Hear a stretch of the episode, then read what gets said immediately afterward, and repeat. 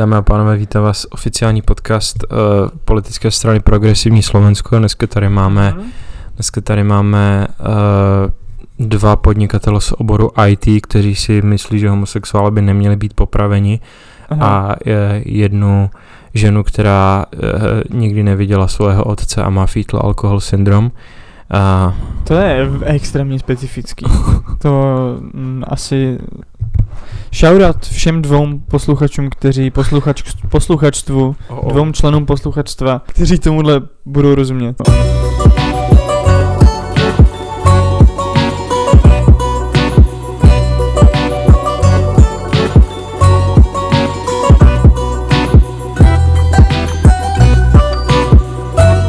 Dneska tady máme, uh, dneska tady máme Mushi Brew na naší testovací dráze. Uh, Ondro, abych to nějak zaobalil, put your finger up in there, ať to můžem kreknout open. na co to vzít, jo? jo, Dámy a klidně. pánové, dneska tady máme pivíčko. No, Mar- Ma- Marek. Marek. Ma- Vítám Marka ve studiu. Já jsem říkal, jsme si říkali, že už nebudeme nikdy takhle pozdě nahrávat, ale Už jsme, už jsme si to jednou říkali, ale stalo se to. stalo se, že oh my god, to fakt vypadá jak chcánky, ale už je bude strašně dobrý. Takže dneska, t- uh, dneska tady máme prosím pěkně Fruity se- se- Sessionable Rock in the Sea uh, pivo, kde je nakreslený Karel Marx, je tam napsáno Kapse Karel, je to holandsky a je to prosím pěkně od holandského výrobce Who cares? Šejkou tou prdělí, baby. Dámy a pánové, dneska jsme si pro vás připravili další movie epizodu.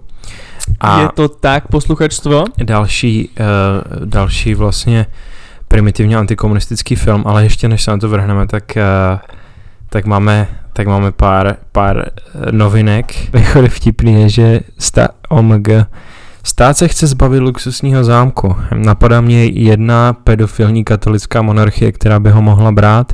Hmm. Eh, Dámy a pánové, my, co, nás dneska s Martinem eh, společně zaujal krásný článek na stránce seznamzprávy.cz. Tam to nepravděpodobné médium, které přineslo zajímavý žurnalismus. Jinak jestli chcete někdo, jestli chce vláda eh, ovládat jako legitimní levicovou opozici, což jsme my dva jenom, Mhm. tak by měla dávat eh, prostě víc, eh, tak by měla ovládnout seznam zprávy, že my, já nečtu nic jiného. No jasný, no, Jenom jako- protože to je... eh, Je to na, main, na té hlavní stránce Jo, přesně. a musím se na to dívat, než si naskroluju na proženy.cz.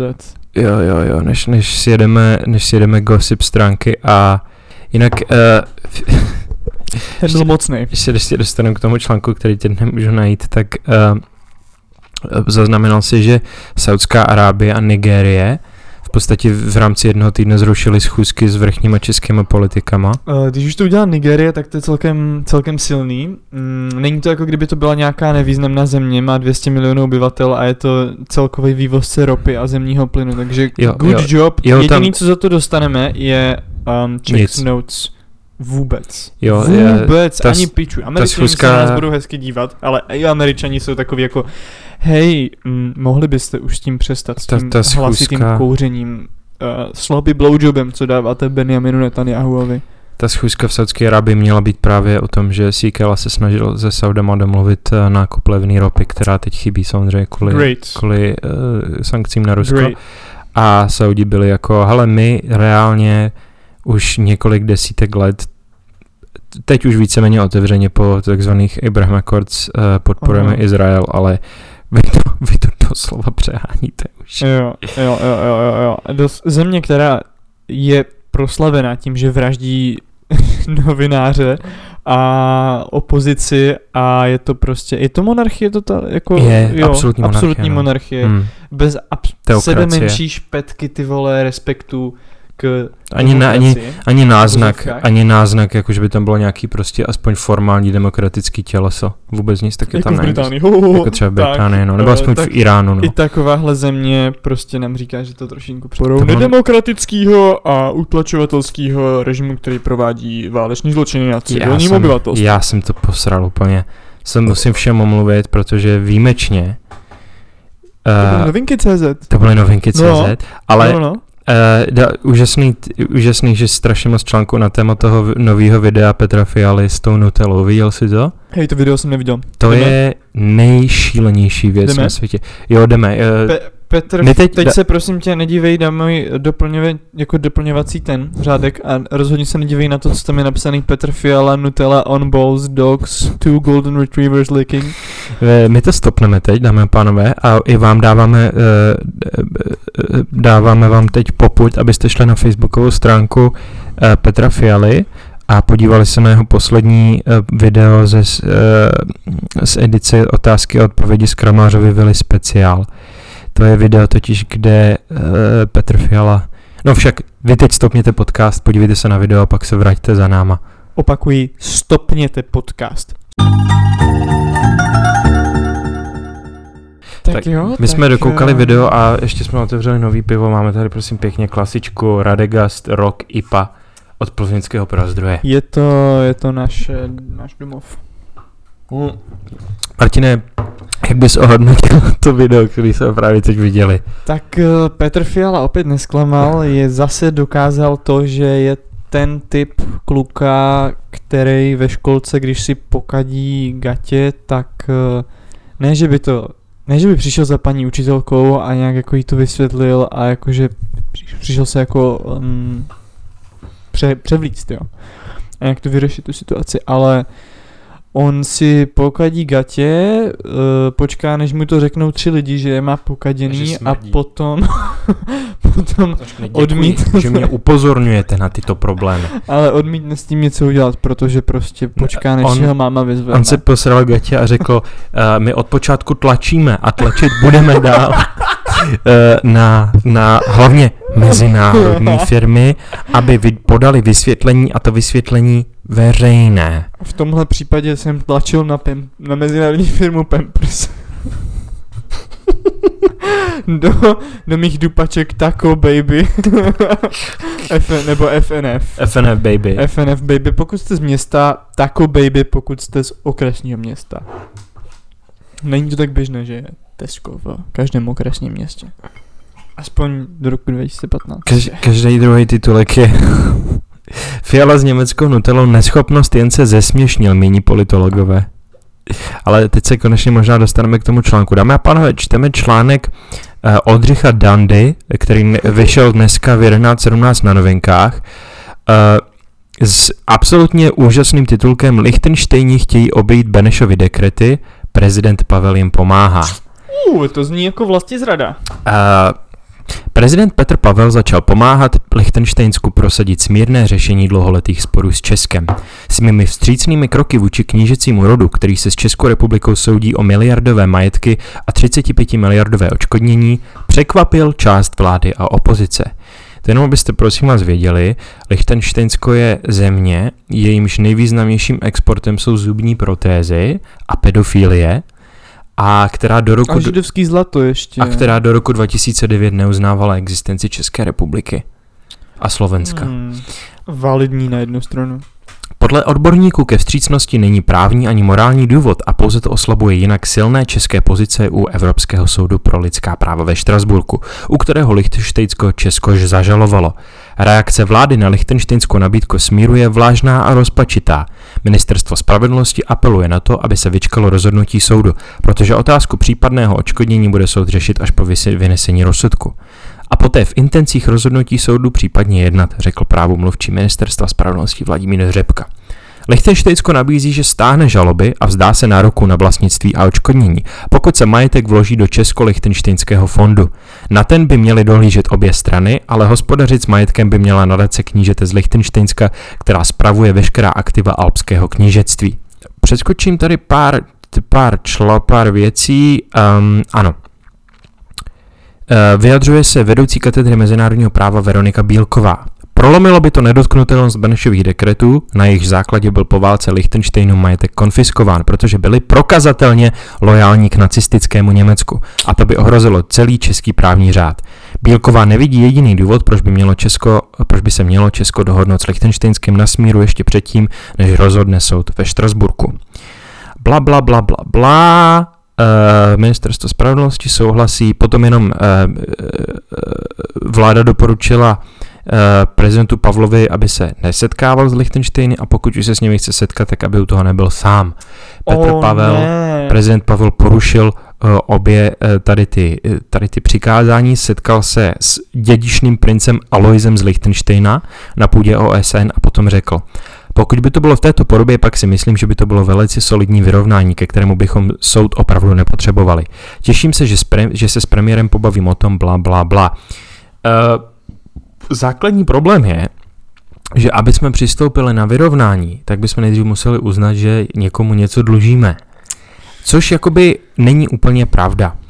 Uh, a znovu se jako to the credit of novinky.cz, uh, tak musím říct, že se vlastně velmi dobře popisují, proč by to byla úplná kokotina a popisují na základě, uh, na základě čeho byl kdysi ten majetek Lichtensteinům mm-hmm. zabrán, mm-hmm. takže to přečtu teď. Lichtensteinům byl po válce majetek konfiskován prezidentským dekretem, podle kterého stát zabíral majetek nejen ma- německým a maďarským občanům, ale také zrádcům a kolaborantům z neutrálních států. Lichtensteinové se konfiskacky bránili hned po válce, ale neuspěli ani u jediného odvolacího soudu. Kola soudních sporů se rozjela na novo po roce 2009, kdy došlo k obnovení diplomatických vztahů. Lichtensteinské nadaci se podařilo využít toho, že některé pozemky stát nepřepsal na sebe v katastru nemovitostí a v rámci dědického řízení se načas stala jejich vlastníkem, ale stát je v následných soudních sporech získal zpět. Nadace podala 26 žalob, ani jedno nevyhověla a dvakrát narazila ústavního soudu a teď se teda brání ve Štrasburku proti tomu. Uh, přeskočím. Problém ale je, že se před válkou i za války k nacistickému Německu aktivně hlásili. Vládnoucí lichtenštejnský knížek František Josef, pardon, vládnoucí lichtenštejnský kníže František Josef II. posílal peníze na vznik nacistických jednotek SA a SS na severní Moravě a ve Slesku. Na rozdíl od většiny české šlechty, která se v krizových letech před okupací ČSR i za ní hrdě hlásila k českému národu, kníže napsal Adolfu Hitlerovi v říjnu 38 blahopřejný telegram k uzavření Měchovské dohody. Fakt uh, fakt těžký.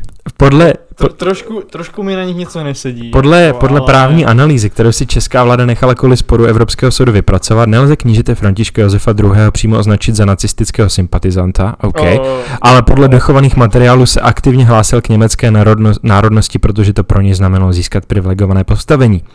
Citace z vládního materiálu. Sám kníže František Josef II. ve své trůní řeči k lichtenštejnskému zemskému sněmu v listopadu 1940 zavzpomínal na setkání s Adolfem Hitlerem v březnu 39, přičemž poznamenal, my lichtenštejnci jakožto lidé německého kmene se stejně jako dosud i nyní podílíme vřelou účastí na utváření budoucnosti velkého německého národa. Uh, bla, bla, bla. To asi můžeme, zatím můžeme přeskočit. Tady se potom píše, že uh, i i za první republiky, když se eh, přemýšlelo o pozemkové reformě, tak i její kritici souhlasili s tím, aby byl Lichtensteinům majetek znárodněn, protože v oblastech, kde měly ty pozemky, měly úplně mizernou, eh, mizernou pověst.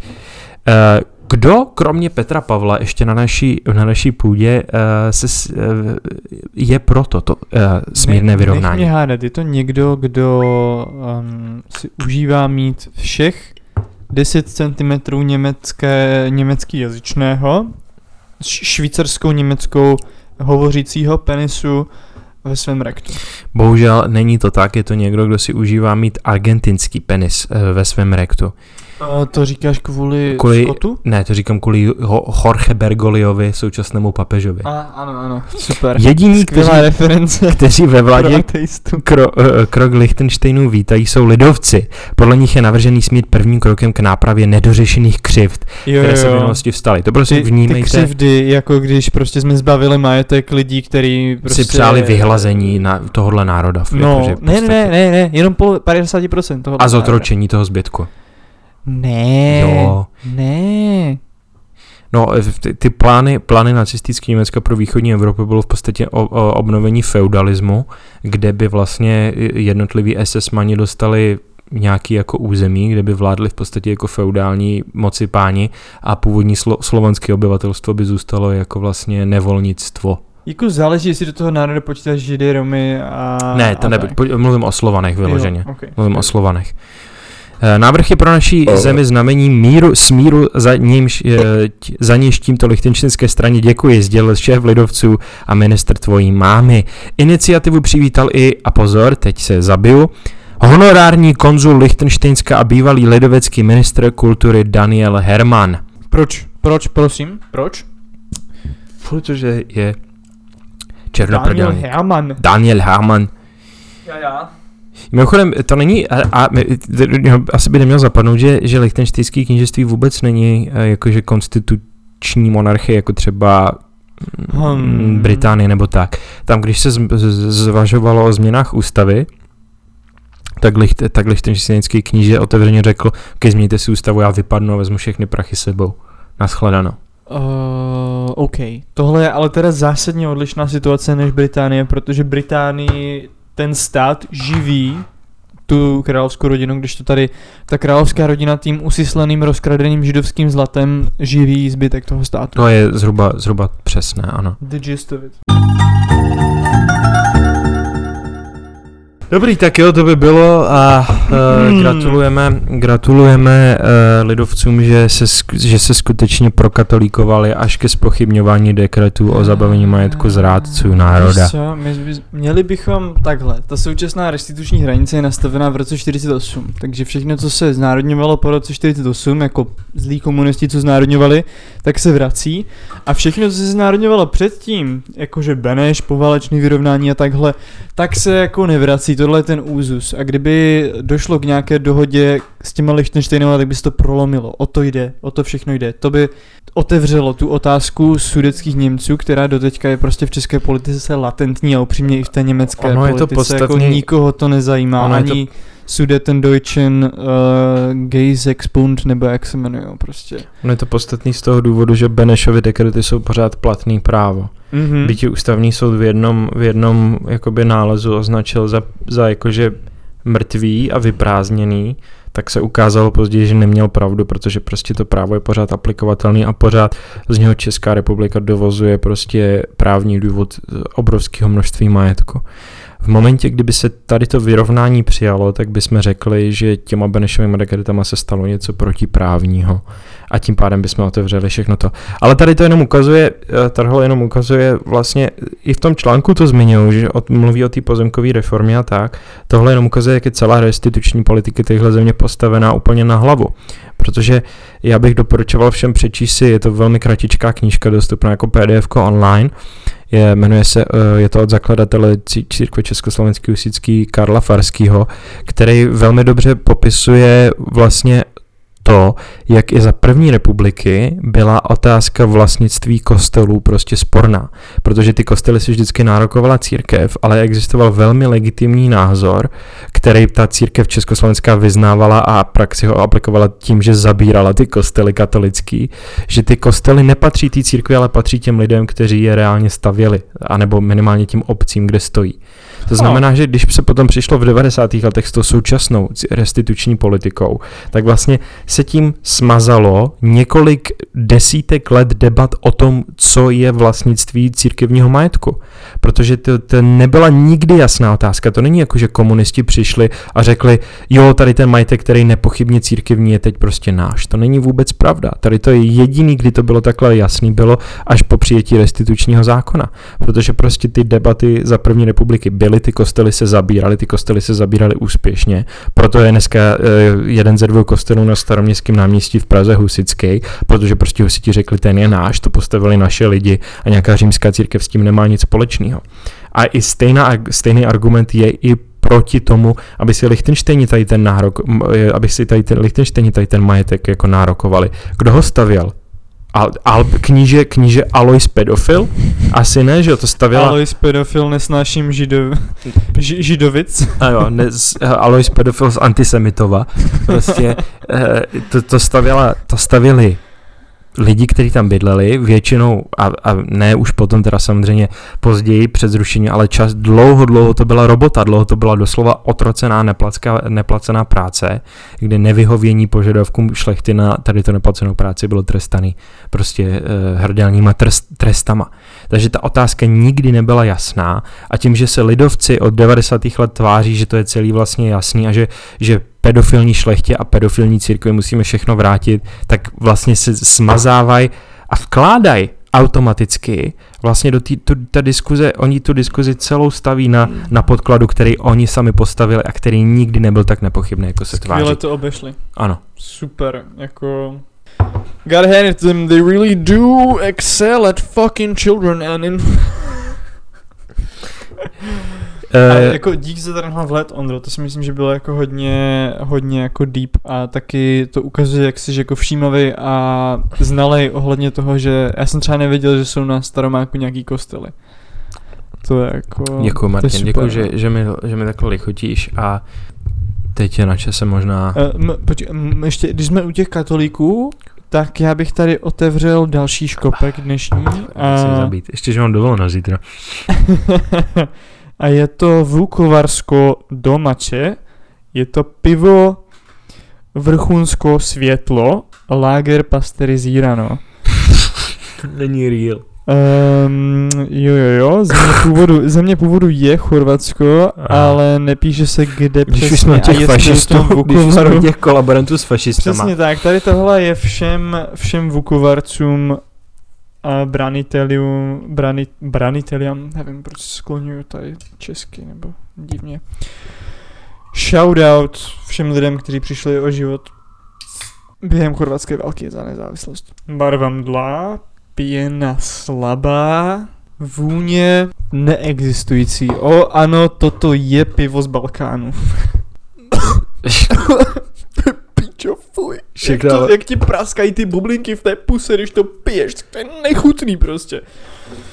Pamatuješ, si, když jsme byli malí, tak se Ah. prodával takový nanu kaktus a v něm byly takový, jako Jo, že ty jo. praskavý ty. No, Je to zhruba podobný pocit, bys řekl? ale nevím, protože mě rodiče takový věci nekupovali. A proto si dneska úplně normální. Jsme oba dneska Shoutout mojí mámě. Shoutout Martinovu mámě, samozřejmě nám do komentářů, žádný vtipy na tohle téma. Jo, prosím, nepište. Proč život děláš sám? Já si asi budu zatím užívat ten Radegast. Víš, jak by se, víš, jak by se to jmenovalo, kdyby si první zdravotní sestra začala něco uh, s fašistickým teroristou z Československa? Florence and the Machine, dámy a pánové. Oh snap! Oh snap! Shoutout Florence Nightingale a ještě větší shoutout uh, Ctiradovi, já nevím, jak se jmenoval ten druhý. uh, Radek. Ne, Radek. ne, Josef, ne. Josef byl ten jejich otec. Jo, ne, hovno. Ctírat, ctírat si říkal Radek, už vím, ctírat. Proč jsi říkal Radek, kurva? Josef, Josef Mašín mladší a ctírat Mašín. Což mi připomíná Rade, Radek, Oh my. Radekast. Radek as. ROG stands for... Republic of Gay Guys. Ne, ne, ne, ne, ne. Reagan Obama. Organize... Nevím, nevím, ale chtěl jsem naznačit, že prostě mašínové chtěli, aby Amerika invadnula země Varšavské smlouvy. Anyway, Eh, nemohli se tomu utéct, všichni o tom mluví, všichni už měli o tom minimálně tři vlhký sny. Největší velkofilm všech dob, česká nominace na Oscara, film, který se točil 11 let o největším příběhu české historie. A vůbec ne o dvou který prostě Vůbec si ne. něco a zabili kvůli tomu pár lidí. O dvou absolutně asociálních psychopatech.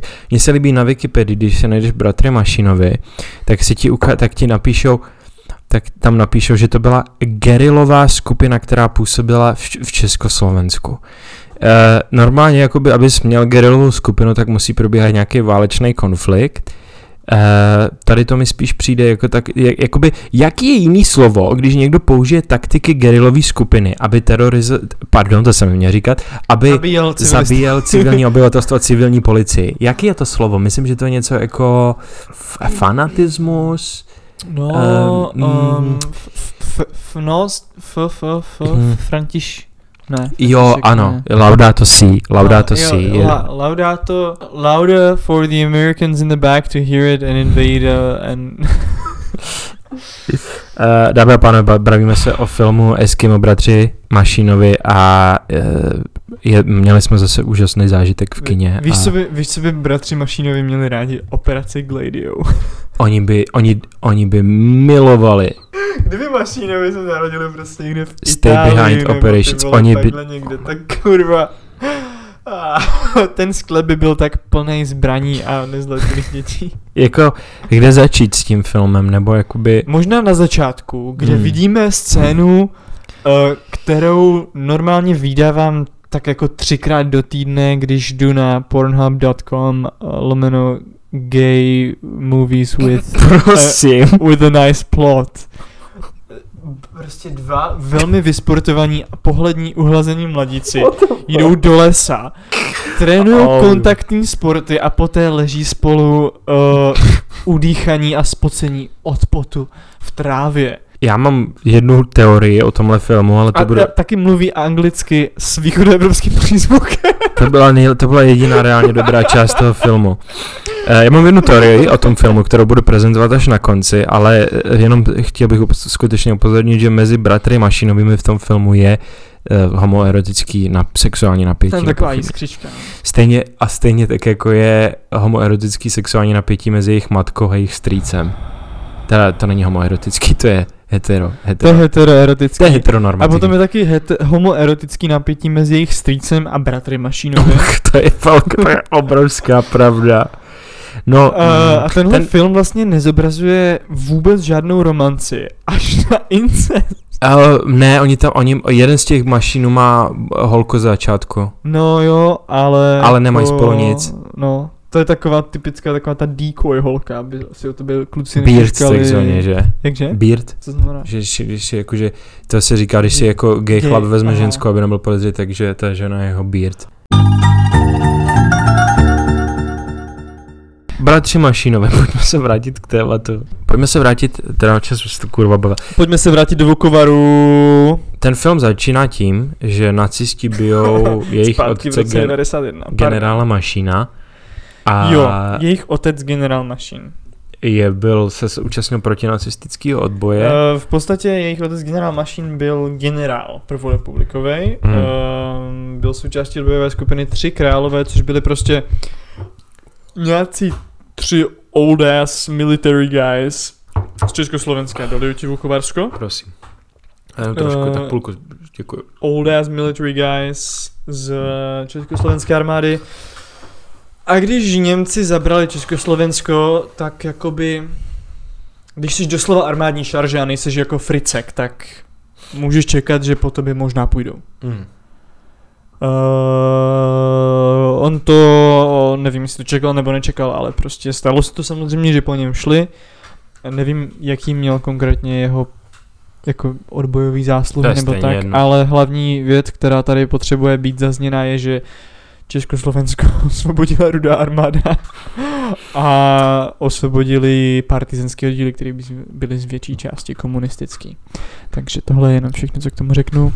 A můžeme zpátky k Josefu Mašínovi, který v pankrátské věznici vězněn, popraven střelbou, nevím, prostě nějakým Popravčiče to. popravčiče tou weird ass little skinny Nazi guys, kteří potřebovali dostat um, ten první první zářez v tom filmu velmi teatrálním způsobem, ale předtím, než zemřel, Josef Mašín stihl nechat vzkaz Moták.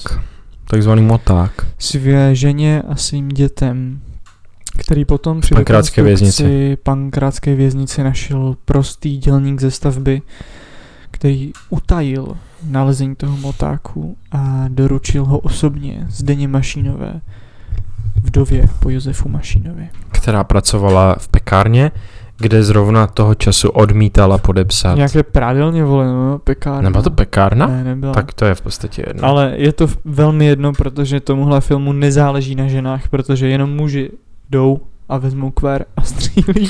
Záleží jim na ženách, pokud jsou za prvý příbuzný s hlavní postavou, za druhý můžou mít sex s hlavní postavou.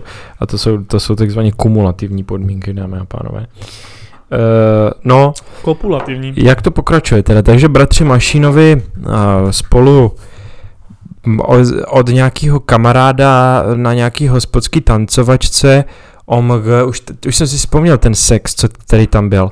On Tam přece Byl, jo, on chtěl mít sex. On chtěl mít sex, Jo, jo. přinesl si borku eh, do bytu, který hlídal strejdovi. Jeho povalil na taky postel. antikomunista. Taky byl No, no, no, no, antikomunista. Povalil na postel a hodil jí na toho strejdu, Jo. který tam byl. On tam no. neměl být, on měl být v Karlových Varech tou, tou, tou dobou. A strejda byl jakože... "Uh?" A Josef Mašín byl jako, nebo stíle, já nevím, byl jako, že co tady děláš? A strejda byl jako, že já tady bydlím. A holka byla jako, že eh, já utíkám. A potom to bylo Josef strašně. Mašín, nebo Ctirad, nevím, byl jako, že ah, I guess budu klátit strejdu. A to byla první homosexuální scéna se strejdou. Stílet maš, bylo to jako, že říkal jsem si, že to je docela divný, že tam je 40-minutová explicitní scéna, včetně záběru penetrace. no, no dobře, Wow, potom, to je úplně jako krátký film, na který chodím do kina art. Eh, takže oni na téhle hospodské tancovačce získají od kamaráda Uh, já se přiznám, že jsem nebyl úplně střízlivý, když jsme se na ten film dívali a já, Já, jsem já měl, jsem byl. já jsem měl po každý pocit, že každá postava je tam poprvé, ale mes, nevím, jestli tady ten borec se tam objevil, podle mě jo. Každopádně získali nějaký taktick, taktický bojový manuál, který byl napsaný v angličtině a potom Mhm. jdou do lesa a trénují spolu bodání a prostě guerrilla warfare, Jo. jo. Uh, Gue, guerilla guerilla marketing. Var, warfare. Mhm, Guerilla Warfare, přesně tak. A pak, co se vlastně... St- a, No pak měli tu homosexuální scénu. ne, pak je vyhnali z bytu. Pak je vyhnali z bytu. Podstatný je, že... Oh my god, jsem si vzpomněl. Celý ins- tady ten film má několik inciting invi- e, prostě incidentů. Za podstatný je, že uh, paní Mašinová, jejich matka, odmítne podepsat petici uh, za popravu Milady Horákový. To je, To je nejvtipnější část toho pe- filmu. petice, která je doprovázená Ano. dětskými ilustracemi. Kolážemi. kolážemi, na kterých s dě- dětskými ručičkami nakreslený prostě pastelkama, Jak, jak jsou lidi oběž, oběšení prostě na, jak se to jmenuje, Bě, na šibenici a jsou tam nalepený fotky Milady Horákové, záviše Kokota a nějakého dalšího mamrda ještě. Uh, ona to odmítne podepsat a potom ji popraví. Jo, Uh, a potom Miladu se- Horákovou, ne tu. Miladu Horákovou. A Zdena Mašínová, když se tady tohle dozví, tak má breakdown. A- It's the final breakdown. Ale hádejte posluchači, jestli je tahle scéna reálná nebo ne, protože tenhle film má další takovou minigame, kterou můžeš jako hrát. A to, to je stejný, to, to bylo nejvíc fun i na filmu Františka Kriegla. to tak. Hádejte, jestli scéna, kdy se Zdena... Jak se jmenuje? Mašínová. vole, breakdown ne při zvěsti o smrti Milady Horákové, jestli je reálná nebo ne. Samozřejmě ne, Miladu Horákovou znala, ale byla jí uprdele, kvůli ní neukončila členství v KSČ, Zdena Mašínová měla final breakdown, který vedl k jejím konci v KSČ za následku uh, smrti nebo justiční vraždy generála nebo jaký byl pičo Heliodora Píky. Přesně Ale tak. Scénáristi filmu otevřeně přiznali, že prostě tam dali Miladu Horákovou, protože ta víc rezonuje v české společnosti. Takže tohle si vymysleli, ale eh, potom teda, uh, jak se jmenovala, Jana Ctirada, uh, Jana Mašínová, to je jedno, prostě Zdena, Zdeno, prostě Tatiana Vilhelmová uh, jde, dskočí v komunistické straně a pan komuni- komunista jí říká, no ale tak vaše, vaše děcka nebude moc studovat, máte nemocnou dceru, která potřebuje chodit k doktorům. Ne, ne, ne, ne, ne, ty to, hej, ty tuhle scénu underseluješ. Okay. Ten komunista doslova seděl ve své bafuňářské, papalářské kanceláři. Rval si ho, prostě čuňu jeho vyžranou Zatímco zbytek země hladověl. Rval se chlebíčkama to vyžraný, nechutný komunistický prase. Žgrindy mu tekly z úst a říkal Víte, že potom nebudou vaši kluci moci studovat. Budou muset jenom sedět doma a v nudy se budou prcat do prdele. A on jim řekl, to už dělejte, veď, no, asi to normální. Zdena jim řekla, ty vole, ty pičo, Zdena jim řekla, že, nebo Zdena, bylo jí to jedno, nerozmyslel si rozhodnutí ukončit své členství v KSČ. A potom jakože na cestě domů začala jí být nevolno a potom začala blít nějaký krev. krev. Krev, krev. Ale uvědomil si, že v tom filmu to potom vůbec není řešený. Je to řešený? Jak? Teď ona má nádory. O pane bože, ano, a další pak věc, z nás byl nestala. vole. Stala? No jo, ale jako nestala se to, že jí někdo vyhrožoval... Uh, To je pravda. Prostě tam byla scéna, že jí někdo vyhrožoval, pokud neudá své syny. Ne, je, jeho, je, jejímu přítele, jejímu příteli vyhrožovali, když nepodepíše uh, přiznání, že o tom Ah. věděl, takže ona dostane operaci těch nádorů, co má v břiše. Doslova Solženicin byl v gulagu a oni mu vylečili rakovinu. Jako. Ten film, ať už je to to přiznání toho jejího nakladače, anebo ta petice, uh, jakoby extrémně se ti snaží přesvědčit, že kdokoliv, a to je stejný s Františkem Krieglem, kdokoliv, co za komunismu kdy podepsal, tak to nemyslel a byl donucený. No, uh, co se potom vůbec stane? No, dobře. Uh, na základě toho, že ona odejde z KSČ, taky vykopnou z jejich bytu. V Praze. bytu velkýho. No, je to v Praze? Jo, ne, to v- není to ma- v te... Tam byly Poděbrady, vole. V podě, ne do Poděbrad se pak přestěhou, ne? Ne, ten, ten začáteční scéna, když byli, v tom, don't když byli v tom kulturním domě, kde měl ten Josef nebo Ctirás tu svoji holku, která byla Beard, tak to bylo KD Poděbrady. Jasně, ale tam měl být ten strejda, takže jestli by, možná bydleli všichni v Poděbradech. Ok, whatever, bylo to v Poděbradech. Uh, nevím teďka, nevím. Jo, nebo oni asi jo, že něco tam bylo, Oni- že to je půl hodiny od Hradce, oni, nebo něco oni, who oni přepadali ty stanice někde na venkově českým. Ok, dobře, bylo to v Poděbradech, zaberou jim, zabere jim asi nějaký estebák byt se svítí Jo, jo. A je tam potom plot point, že o, oni prostě ten byt zabírají, musí se vystěhovat a je tam prostě velký křídlo, klavír. A paní Mašinová řekne, no prosím vás, to je dárek od manžela, mohl bych si ho prosím vzít. A on řekne, máte týden, pak ho nechám roz, rozštěpit, Rozštípat. rozštípat. Ale nejvtipnější na tom je, že jakoby, když už, má, když už chci mít postavu, prostě uh, te, taková ta tradiční, ten archetyp toho komunistického jako záporáka je, že to je takový debil, prostě dělník, který si to nezaslouží být v pozici moci a teď tam je a tváří se jako, že tomu rozumí. Jo. Kdyby ten scenárista stál jako co za to, tak by řekl, ne, klaví, tak by neřekl uh, prostě, že, ten, že ho nechá rozštípat, ale řekl by, uh, máte týden na to si ho vzít, jinak si ho nechám, ale já na něj neumím hrát, protože jsem blbej prostě dělník. Ani, ani prostě jako nejsou konzistentní jako v charakterizaci těch postav, jo. Co se potom stane? Oni ho pak humanizovali, protože jeho, těna, jeho žena byla Preggers, takže jako... No, přesně Jeho tak. žena byla Prager. Jeho, Tenhle epizoda je sponzorovaná Pragerovou limonádou. a mě se utopila moucha v, tý, v tom chorvatském pivu. Oh god damn, Teď to to je úplně skoro jako kdyby se vypít. ti tam topili um, Srby, nebo já nevím. Tak co tam máme dál? Tenhle, tenhle film jde out of his way, aby ti sdělil, že nemá názor. OK, pojďme o tom Eh, to- debatovat. To, tohle, tohle je ta věc, jako o mašínech se dá říct hodně, Nic z toho pozitivní, ale řekněme ano, nedá se ani... a nebo substantivního prostě. Ale tenhle film, um, Tenhle film fakticky dramatizuje Wikipedia článek Bratři Jo. Mašinové. jo, To a tam nedává, není. ne, nedává do toho žádnou invenci, Mm, uh, pocit grandioznosti. nic. Jako musím uznat, že potom, když byli ve východním Německu, tak bratři Mašinové fakt jako čelili 20 tisícové síle východoněmecké policie a jednotek rudé armády. Ale z toho filmu není ti to jasný. Teď tam vidíš tucet, možná dva tucty nějakých borců, kteří jsou jako komunisti. Takže tupí, klopítají o svoje nohy, Stormtroopři. Jo, tohle Mm. byla Stormtrooper scéna, kdy Stormtrooper prostě potom Jediovi střílí a nemůže se trefit a místo toho prostě postřelí svého vlastního jako spolubojovníka, což To se stalo, jako dělalo. stalo reálně, ano. Jako několik eh, příslušníků východní německé policie takovým způsobem Volkspolizei. zemřelo.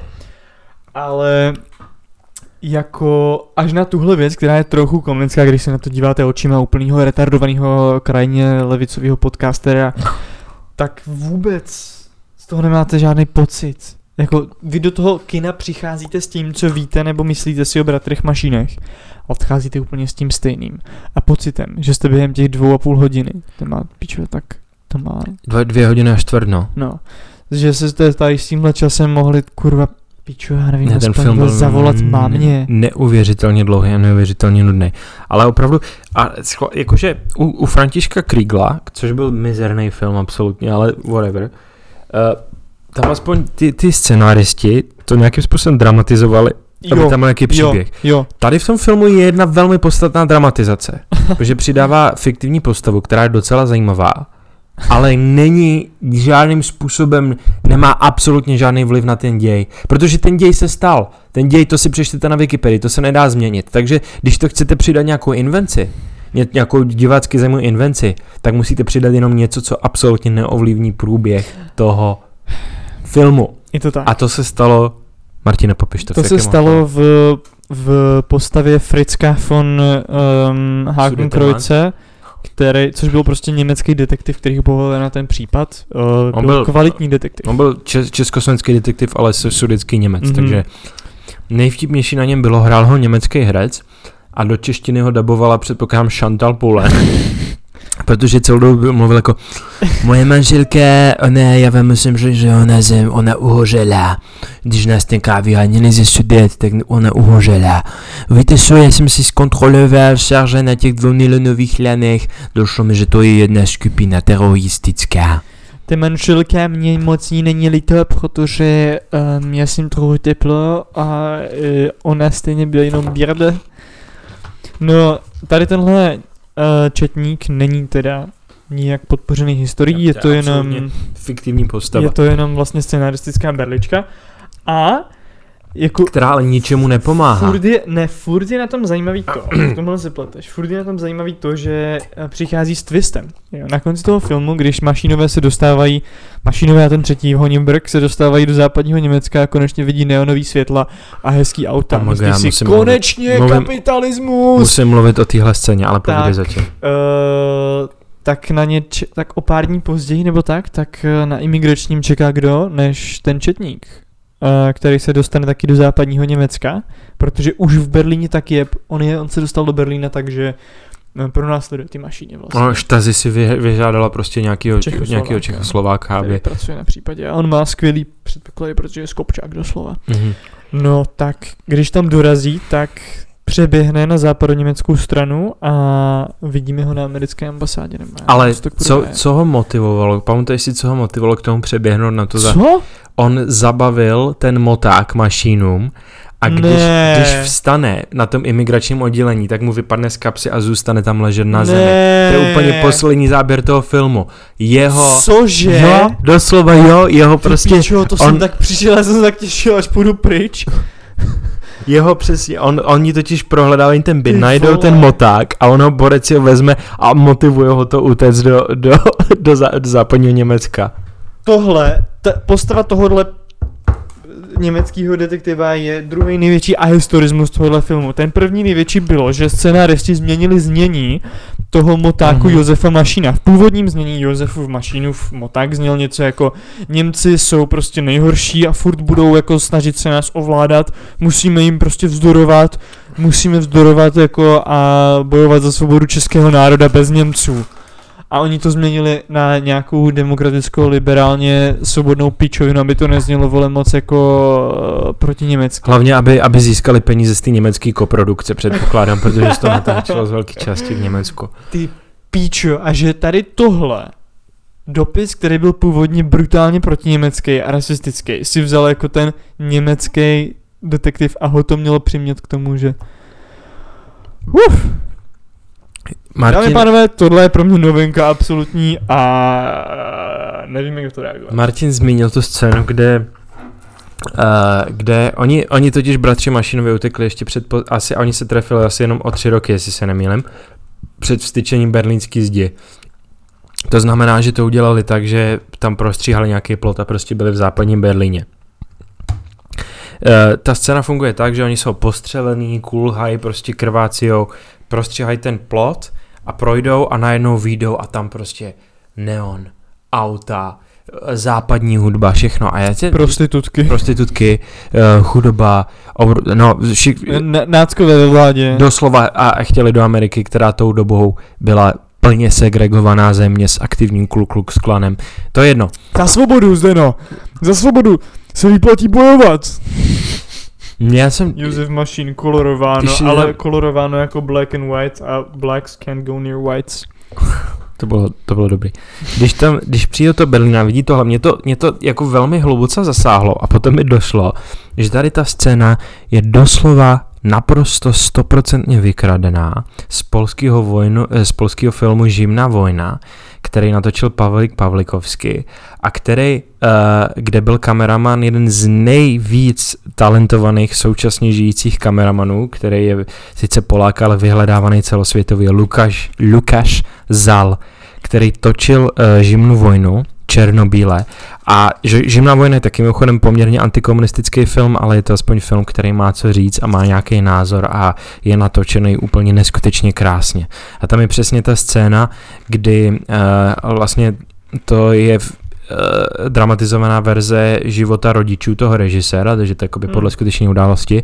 A oni byli součástí nějakého polského folklorního sboru a měli mít koncert ve, ve východním Berlíně a domluvili se, že spolu utečou. A on tam přijde, ta hlavní... Jako ten celý sbor nebo ne, ty ne, rodiče? Ne, jenom ty rodiče. Hmm. On tam přijde, ta hlavní postava a drží takhle kufr na, na hranici nějaký to a, a je tam prostě záběr, jak on se podívá přesně, jenže to je film, který natočený černobíle ještě na film. To je tak neskutečně krásný záběr, jak prostě to, to město svítí do tmy, ale je tam ten obrovský silný kontrast na tom černobílém filmu. A ten pak je zase reverse shot, jak se na ní on se dívá, jak je osvětlený tím městem a za ním je ta, ta, šeď ta, komunistická? šeď a ta, ta dezolátnost mm. a ta tma toho toho. A on pak nakonec přijde sám, protože ona nepřijde, ona potom uteče jinak a pak to dopadne tak, že se vrátí oba dva do Polska a jemu, on je pianista a rozbijou mu prsty v pracovním táboře. Wow, jako, ten film je antikomunistický, ale krásný. Fakt jako doporučuji všem se na něj podívat. Ale oni, jako to, to není možný, když vidíte oba dva filmy, tak není možný, aby se bratři Mašinovi jako neinspirovali tím, uh, ale tam je, v tom, v Mašinech je to tak extrémně prostě laciný a trapný a tak strašně moc to jako působí oh. na ty primární pudy. A skutečně to je... Primární pud oprcat svoji mámu a ségru. K tomu se ještě dostaneme, ale prostě to je taková jako, když, když člověk jako objeví levicovou politiku a a je fakt první den levičák, tak prostě bude vyčítat jako no OK, ale třeba věci jako konzum a hudba nejsou úplně všechno a měli bychom mít nějakou jako sociální stabilitu a, a jiný jistoty a tenhle film říká ne, konzum je absolutně všechno, auta jsou všechno, neon je všechno, reklama je všechno, západní hudba je všechno a stojí za to bojovat a stojí za to umírat. Není to jako kdyby tam měli těch aut málo v tom východním bloku. Real no, ale jediný... Jako trochu kritizuju prostě Kritizuju minulý režim za to, že byl trochu car-centric. Velká podstatná teorie o tomhle filmu je, že to je hluboce freudovský díl. Všichni chtějí prcat svoji mámu, tak to je samozřejmě jasný. Ale... Na, na, to, na, to, na, to, na to si dám pauzu, na to si dám pauzu. I'll be right back, folks. He'll be right back, folks. A já vám zatím budu vyprávět něco o mm, Karlu Farskýmu. Karel Farský, možná si někteří z vás pamatujete naší uh, mojí solo epizodu o církvi Československý Usický. Já jsem nezmínil jednu poměrně podstatnou informaci. Budu se opakovat, už v předchozí části jsem, epizody jsem zmínil, že byste si měli přečíst jeho pamflet z roku, jestli se nemýlím, 1921, který se jmenuje Spode Jiha, je to z mezera pode mezera JHA, to jsou všechno česká slova, ale obtížně rozeznatelná. Karel Farský reálně, když zakládal, když pokládal ty teologické základy církve československého sické, tak v podstatě jakoby spochybňoval, eh, že Ježíš byl Bůh. A to jsem to nezmínil v té mojí epizodě. A ta, ten teologický vývoj té církve je naprosto fascinující, protože ona jaksi postupně vlastně se mm, teologicky odchýlila od toho velmi liberálního a velmi takového jako volnomyšlenskářského křesťanství a vrátila se v podstatě proces, který byl dokončen řekněme v 70. letech vrátila se k takovému jako prostě běžnému protestantskému křesťanství, eh, které bylo ale jaksi mediované tím, že používalo specifický jazyk české reformace, ať už to byly čtyři pražské artikuly, nebo později, jako, eh, později eh, jazyk, který používal Petr Chelčický a jednota bratrská a Jana Moskomenský a tak dále. Ale tam skutečně velmi dobře je tematizovaná, ehm, kromě, kromě Spodejha ještě existuje další pamflet Karla Farského, který se jmenuje, jestli se nemýlím, Církev a stát a ten jde ještě víc do detailu ohledně eh, vztahu vlastně našeho státu a všech jeho předchůdců z církví a teď si úplně nesi, nevybavuju se dobře, kde konkrétně se věnuje tématice toho vlastnictví chrámu. Martin mě tady trošku nechává vyset, já už úplně nevím, o čem mám mluvit. Whatever, dámy a pánové, komunismus. Špatný, dobrý? Jury's out. the jury is composed primarily of African Americans. It is the year 1992 and we are on the trial of O.J. Simpson. Uh, já chci říct to nejdivnější věc všech dob. Já mám bývalou spolužečku z Gimplu. A my jsme se my jsme byli spolu na kafi 2019 nebo 18 a ona mi vyprávěla, že viděla skvělý seriál a bylo to American Crime Story, OJ, byla to ta vlastně dramatizace toho procesu, kde myslím hrál John Travolta nebo někdo byl známý tím, že měl strašně jako mizerný to a Měl mizerný co? že jakože byl hrozný herecký výkon. Aha, ok. A ona, mi, ona prostě to viděla, ale ona ten případ vůbec nezná. Absolutně chyběl ten kulturní kontext. A říkala, tyjo, to je, to je jakoby, je, a ona mi říkala prostě jako, a teď parafrázu, že je dobře, že prostě ta spravedlnost aspoň občas vyhraje. A já Jo. jsem říkal, ale víš, že on jí zabil? A ona, co? To tam nebylo v tom filmu. to tam vůbec nebylo v tom seriálu. Se řekl, no tak jako to impl- implicitní pointa je, že on se z toho dostal, protože to je člověk, který celý život odmítal, byl vnímaný jako černoch, ale potom v momentě, kdy se mu to hodilo, tak začal hrát race card a, a byl schopný prostě jako uh, zmátorit celou jako all, all black Mhm. prostě porotu. Mhm. Aha, Viděl jsi... Uh, viděl jsi nový po, počin od Saši Baron Cohena Who is America? já jsem viděl jenom ty scénku s, s tím, uh, s Tam- tím Izraelem. Tam byla scénka s OJem. Fakt? Uh, Saša Baron Cohen se převlíkl za italského multimiliardáře stárnoucího, který má 19 letou přítelkyni a dal interview s OJem, ve kterým několikrát hlasitě vtipkoval o tom, že nesnáší svoji přítelkyni, že ji chce zabít, že nějakou už zabil a že je úplně přesně jako on. A co na to OJ? Z OJ nedostal žádný jako přiznání, jo. OJ byl celou dobu jako kamenná tvář a takový jako jo. Uh, takže s, jako z OJovy strany to nebylo nic takový, tak hroznýho jako ti republikáni, kteří um, dildem útočili na islámského teroristu nebo něco takového. Ale jako bylo to extrémně vtipný. Já, já mám jako pocit z toho, co jsem viděl jako z, z různých rozhovorů s ním, že OJ je prostě bytostně přesvědčený, že to neudělal. Proto z něho nikdo nic nedostane. On je Jo. tak delusional, že jemu ani nedochází prostě, co se stalo. Ale taky kdybych to neudělal, tak jako mm, nejdu na hodinový car chase ulicema LA a nechci volat bezpodmínečně, nebo nechci vidět bezpodmínečně svoji matku tím, předtím, než se odevzdám policii. Uh, bratři Mašinové, dámy a pánové. Ještě shoutout Alanu Dershovicovi a Robertu Shapirovi a e, tomu otci těch kardashianských zrůdiček. Uh, no, kteří taky ho Robert, myslím Robert. Kardashian. Uf. Uh, počkej, a to je jaká národnost ti Kardashiani? Uh, Arménie. Jsou Arméni. Jak Jan. se, jak se Armen dostal k penězům na právní školu? Jak se dostal Armén? Arméni jsou nejbrutálnější a nejaktivnější mafie ve Spojených státech právě teď. Aha. Ty, ty, jako, i, i ty Italošům prostě dávají přes prdel. To jsou jako, to jsou jako cocksuckers takzvaně. Ka, cocksucker. Cocksucker. You fucking cocksucker.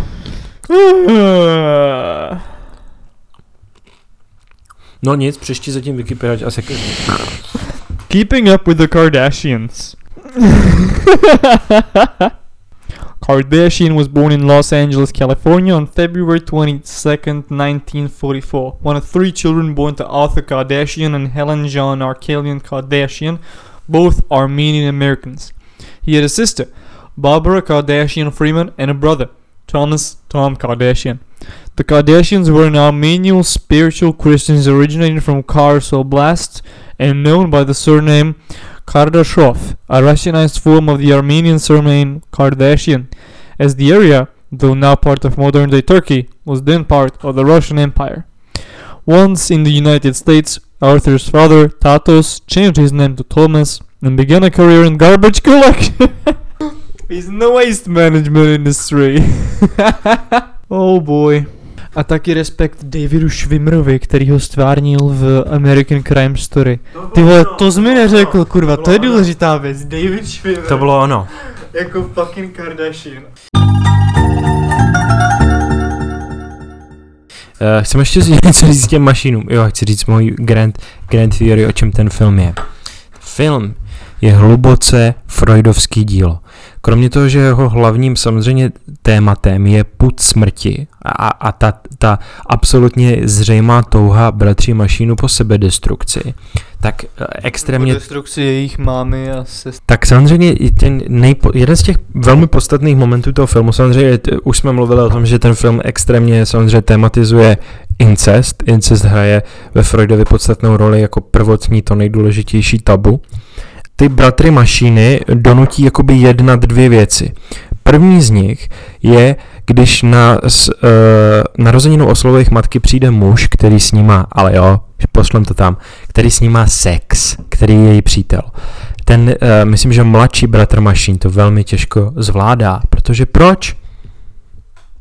Protože nezvládá samozřejmě, uh, nezvládá že do toho intimního vztahu mezi matkou a dítětem vstupuje někdo jiný. To je co? To je samotná... matkou, umocněná emoce. Podstata, to je ta podstata, samotná podstata toho oidipovského komplexu, že vlastně ten, ten, ten otec tam vstupuje jako někdo, kdo, kdo zabraňuje uh, tý uh, sobecký dětský touze po té matce. Takže to je první podstatná. Tohle je nejvíc vystřihnem, co jsme kdy co vystřihli. Takže to je post... Ale co se stane? Další. Takže první věc. Vztek. Kdy jakmile, jakmile uh, ctíradu Mašinovi dojde, že jeho matka je sexuální bytost, tak to absolutně nezvládá, doslova uteče z té narozeninové oslavy. Ale druhá věc je co? Objeví ten moták od toho otce. A ten otec, to je další překážka pro to. To je jenom další připomenutí té symbolické kastrakce, která tam proběhla. Takže to je celý jenom o tom, oni se snaží, co potom dělají ze státní hranicí?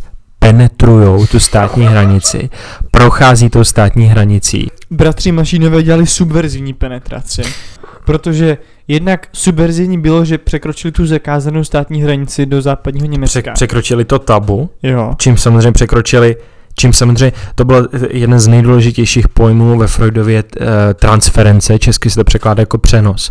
To znamená, oni ten, ten vztah k tomu prvotnímu tabu transferovali neboli přenesli na to sekundární tabu, jo. to společenský jo, tabu. Jo. Takže tím vlastně sublimovali libidinální touhu porušit to prvotní tahu, tabu do, do akce jo. porušení toho druhotního tabu. A, Ale další, další. Animuje kdo, ty postavy kdo k tomu byl, animálnímu análnímu. Kdo byl, kdo byl tou tou, uh, pod, kdo byl ten, tím skutečným tím jejich otcovským vzorem po smrti, to jejich otce, ten jejich strýc. Teta. Uh. Ten jejich strýc. Oni utekli bez toho strýce, aby oni mu vrátili tu symbolickou kastraci, kterou on provedl na nich, tím, že zabraňoval tomu vztahu s jejich matkou a řekli, oh, ano. řekli, my jsme schopni tohle, zatímco ty jsi zasekli v posraném Československu jako nějaká malá piča. A jak nějaký čuráček malej dostaneš vole pro vás. Takže jo, doslova, doslova ano. uh, jo, ten, ten, ten, ten dostal pro vás, no. R.I.P. to the real one. Jenom eh, ještě, ještě bych se velmi vrátil k tomu, že ten film je strašně špatný, samozřejmě. Je zbytečně dlouhý, ale ve skutečnosti nemá dost času na to, aby ti vysvětlil, co se tam děje. Teprve až když jsme vyšli z toho kina, bavili jsme se o tom, co se v tom filmu stalo, tak jsem pochopil polovinu toho, polovinu prostě věcí, které se tam děly. Tam jedne, jeden z těch nejpodstatnějších aktů bratří Mašinu to bylo, že ukradl, že vlastně vykrali dodávku, která vezla peníze na platy do nějakého místního podniku, aby měli peníze. Tak to je no, no. celý off-screen. Ondra to vůbec nepochopil. Já jsem to vůbec nepochopil. A tak probíhá to tak, že vlastně ten skopčácký uh, vyšetřovatel si tam pouští uh, magnetofonovou pásku jako z výslechů těch lidí, kteří byli u krádeže těch peněz. Já no, jsem vůbec... vyslýchal. Já si to vůbec nepamatuju. Možná je vyslýchal ve flashbacku, když jakoby pouštěl tu... Máš pravdu, ano, přesně to je to, co se stalo. na ty lidi, jak mluví, ale to byla prostě nějaká generic cuchta, co byla prostě v šátku. Tím českým, ne tím A jedním z těch jako ten absolutní breakthrough v tom vyšetřování představuje, že najdou stejný, pro, stejný nylonový lano na dvou místech a pošlou to do laboratoře, která jim řekne, že to jsou lana stejný šarže. Mě by zajímalo, jestli na těch lanech prostě bylo sériový číslo, nebo Jo, jo. je crazy úplně. Kde je na testování udělali? To je doslova stejný zážitek, jako přečíst ten film jít na Wikipedii, jenže jít na Wikipedii je o to vtipnější, že tam je jakoby napsaný, co bratři Mačinovi dělali potom, co ten film skončil. Já jsem se, a ty, to bys ty určitě budeš vědět, neví, co oni dělali kurva v té Americe. Já vůbec se mi nepodařilo někde dohledat, co oni dělali v té Asi, Americe. asi takový ty věci, co dělají lidi, kteří byli součástí SS Galicien a potom emigrovali do Kanady, já nevím, psali, psali o svojí domovské vlasti, jako že bych pro ně udělali cokoliv, kromě toho, aby tam žili. Že o To těch, budu já. o těch, o těch mašínech je v podstatě slyšet až, v- až v 90. letech, kdy jako otevřeně kritizují Havla za to, že je málo fašista. Po, pojďme, pojďme, uh, jo, jo, protože Havel si nepamatuje na slova jejich otce. Tudíž to, že Němci jsou největší zmrdí. Havel chodil uh, na stejnou základku jako bratři Mašinové, nebo na stejnou střední školu, pardon. Nebyli spolu v ročníku, ale věděli o sobě tak nějakým způsobem a eh, potom jedno z těch mašinů se hluboce dotklo, že ho Havel v nějakém dopise označil za spolužáka. A potom mu vytknul, že nenechal v podstatě jako komunisty pověsit, nebo že jim nedal trest smrti. Uh, to, je, to je otevřený dopis jednoho z těch mašinů Václavu Havlovi z roku 96, který je absolutně insane, krvežíznivý dopis. Ale mně se fakt jako nepodaří, že ten film končí tím, že oni přijdou na tu americkou ambasádu. Měli bychom říct mimochodem, že další ten inciting incident je, že oni slyší na eh, předpokládám vysílání eh, Rádia Svobodná Evropa, že američani jakoby chystají v podstatě ofenzívu na komunistický blok a vítají jakoby s otevřenou náručí všechny emigranty, kteří chtějí utíct na západ a potom vlastně vést ten útok na ty komunistické země. Což, což je úplně skvělá věc, když děláš nějakou jako um, dezinformační kampaň ve snaze destabilizovat nějaký tvůj rivalský blok zemí, ale je to dost na píču, když jsi ten kokot, který tomu který věří doslova a jediný zabije čurák, prostě který na to x lidí naletí. kvůli tomu prokleje svoji rodinu a stane se vrahem na svým. Uh, ale fakt, ale uh, takže oni jakože přijdou za těma Američanama a řeknou, mi, že by, řeknou jim, že se chtějí vysprchat a že chtějí hned druhý den být jako hozený do Československa na, jako na parašutech, parašut, pa, pa, Pa, para, para, Para- chtěli být para ořechy? paraplegici chtějí být, a, ale potom se vlastně jakoby, a mně se ani nepodařilo zjistit, co v té Americe dělali, takže já fakt nevím, nebo Tak poslouchej. Eh, V Americe byli pět let v armádě, protože jednak chtěli vraždit komunisty a aby A američani a doufali, no, a doufali, že američani hnedka vy, vyvýsadkujou do té východní Evropy, aby mohli tam toho jejich kamaráda, který tam už dva roky krvácí do, do nějakého uh, lesa u Valdova ve východní Německu, aby ho mohli zachránit. A to nedopadlo mimochodem. Druhák, protože taky jako chtěli uh, získat americké občanství. Takže jakmile získali to americké občanství, tak začali podnikat. Hádej, to jsi jaký- zjistil? Jo. Spolu s tím Paumerem, který s nima taky No, no, utekl. no. Takže borci doslova ani nenašli jiný kamarády. Prodávali auta? Autoservis. Ne, děláš si ze mě prdel. Úplně typický, vole. To je Re- nejvíc typická věc, co může být. The smartest village idiot in Serbia goes to Germany and opens a fucking car píčo, vole, dealership. Ej, švábo! Nevím, jestli někdo z vás četl komiks eh, Watchmen od Alana Mora, ale tam je Ale uh, more. první, první Night Owl má vlastně poměrně podstatný, eh, podstatný jako storyline s opravováním aut. No, No, jsme teda nečetli, protože jsme nějaký komiksový šprti, vole. Alan Moore je, je anarchista, on, nes, Jo? on nesnáší superhrdiny. Um, po roce se jejich cesty rozešly. Pepa Oni se pohádali? Pepa, Pepa Mašinuj, nevíme. Podnikal v oblasti kovů, slitin, poté letadel Co a to nakonec znamená? v oboru počítačových čipů. Oh, mak. Uh, On vyrábí, mimochodem to, to se málo ví, ale byli úspěšní. to, to, to se málo ví, ale všechny ty čipy, které byly v covidových vakcínách, vyráběl ctírat mašin. Jo. Takže- Anyway, takže eh, oni pak, nikdy pak, nebyli- Pak nic, od té doby, co si založili autoservis a pak si ho zrušili, tak nic a potom je vyznamenal Mirek Topolánek.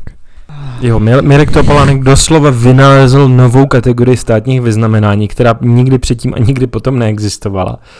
Která se jmenovala plaketami premiéra a vyznamenal je Pičo, kdyby Babiš byl tak drzý, aby si udělal svoje. Pro účely natáčení toho filmu, který mimochodem režisér toho filmu se jmenuje Tomáš Mašín Yeah! a skutečně Víš, nějaký si je, fa- fakt je, Je. je koho? Uh, je, je jako, že první, jejich eh, nejbližší společný předek je právě ten uh, uh, ten jejich otec. Že jestli se nemýlím, tak Ten Josef Maš. ten Josef Mašín byl možná jakože strýc dědy toho Tomáše Mašína, co tohle natáčel. já jsem myslel, že on byl taky otec nějakého jeho otce, takže by byl Josef Mašín fuckboy. Eh, Ten Mašín, který furt žije, mimochodem, když se podíváš na ČSFD, na jakože zajímavosti, tak tam je napsaný, že uh, myslím, že ten, co žije, se jmenuje Ctírat. Je, je to tak. Takže- Jede, Josef, ne Josef. Jo, Josef, Josef Jo. V USA se jmenuje Joe Mason. Joe Mason si prošel, prošel celou trasu útěku s režisérem Tomášem Mašínem. Se zesnulým ctíradem se Tomáš Mašín nesetkal, Mhm. takže je mrtvej. Je to přijde úžasná ta formulace, se zesnulým ctíradem se Tomáš Mašín. Mhm. Jakože možná byl, možná byl v takovém tom uh, klubu typu Skull and Boats, kde všichni masturbují nad uh, tou um, lepkou Jeronima, ale jinak se s ním nesetkal. OK. Dobrý, to, to, to, to, co, co máme dál? To je všechno.